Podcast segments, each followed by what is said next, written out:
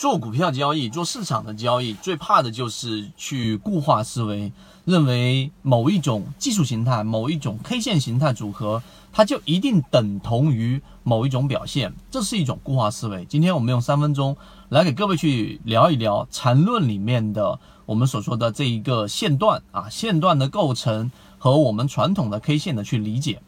我们来说啊，首先。啊，长上影线，我们都认为是因为上方的抛压过大所导致的。于是，像这一种个股，如果无论你是在哪个位置持有，最终一旦出现一个长的上影线，那么最终就会表现出啊，大部分人散户就会选择离场。但是如果真正交易的次数比较多的时候，你会发现这里面所发生的事情。哎，很多时候和你所想象中的是完全不一样的。也就是说，出现一个长上影线之后，第二天它修复到长上影线整个中轴位置，那么最终实现了一个实体阳线。这个位置你是进去还是不进去呢？各位去可以停下视频来思考一下，到底这种 K 线形态我是进去还是不进去？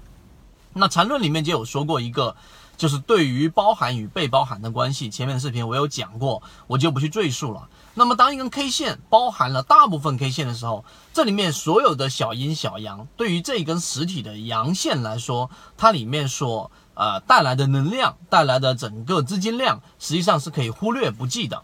那么，当长上影线发生在什么位置情况之下，我们要选择离场呢？那就是当一根 K 线 A、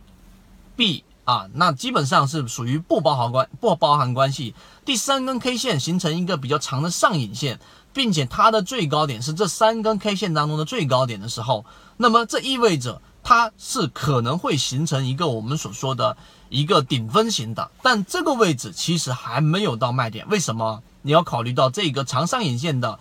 整个底的这个开盘价是在上一根 B K 线的中轴以上还是中轴以下？如果在中轴以上形成顶分型的概率会更大，但这个时候还不能确立顶分型。顶分型是在下一根 K 线 A、B、C、D、D K 线的时候，当 D K 线它整个的中轴啊，整个中轴是在这一个开盘价的下方的时候，那么实际上它就形成了一个我们所说的顶分型，并且呢，A、B、C、D，也就是这个确定顶分型的这根 K 线，它是不包含于 C K 线的。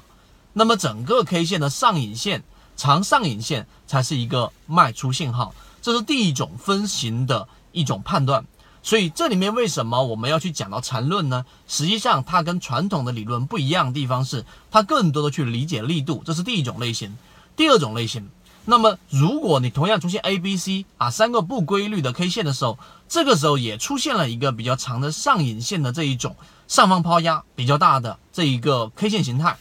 那么到第二天的时候呢，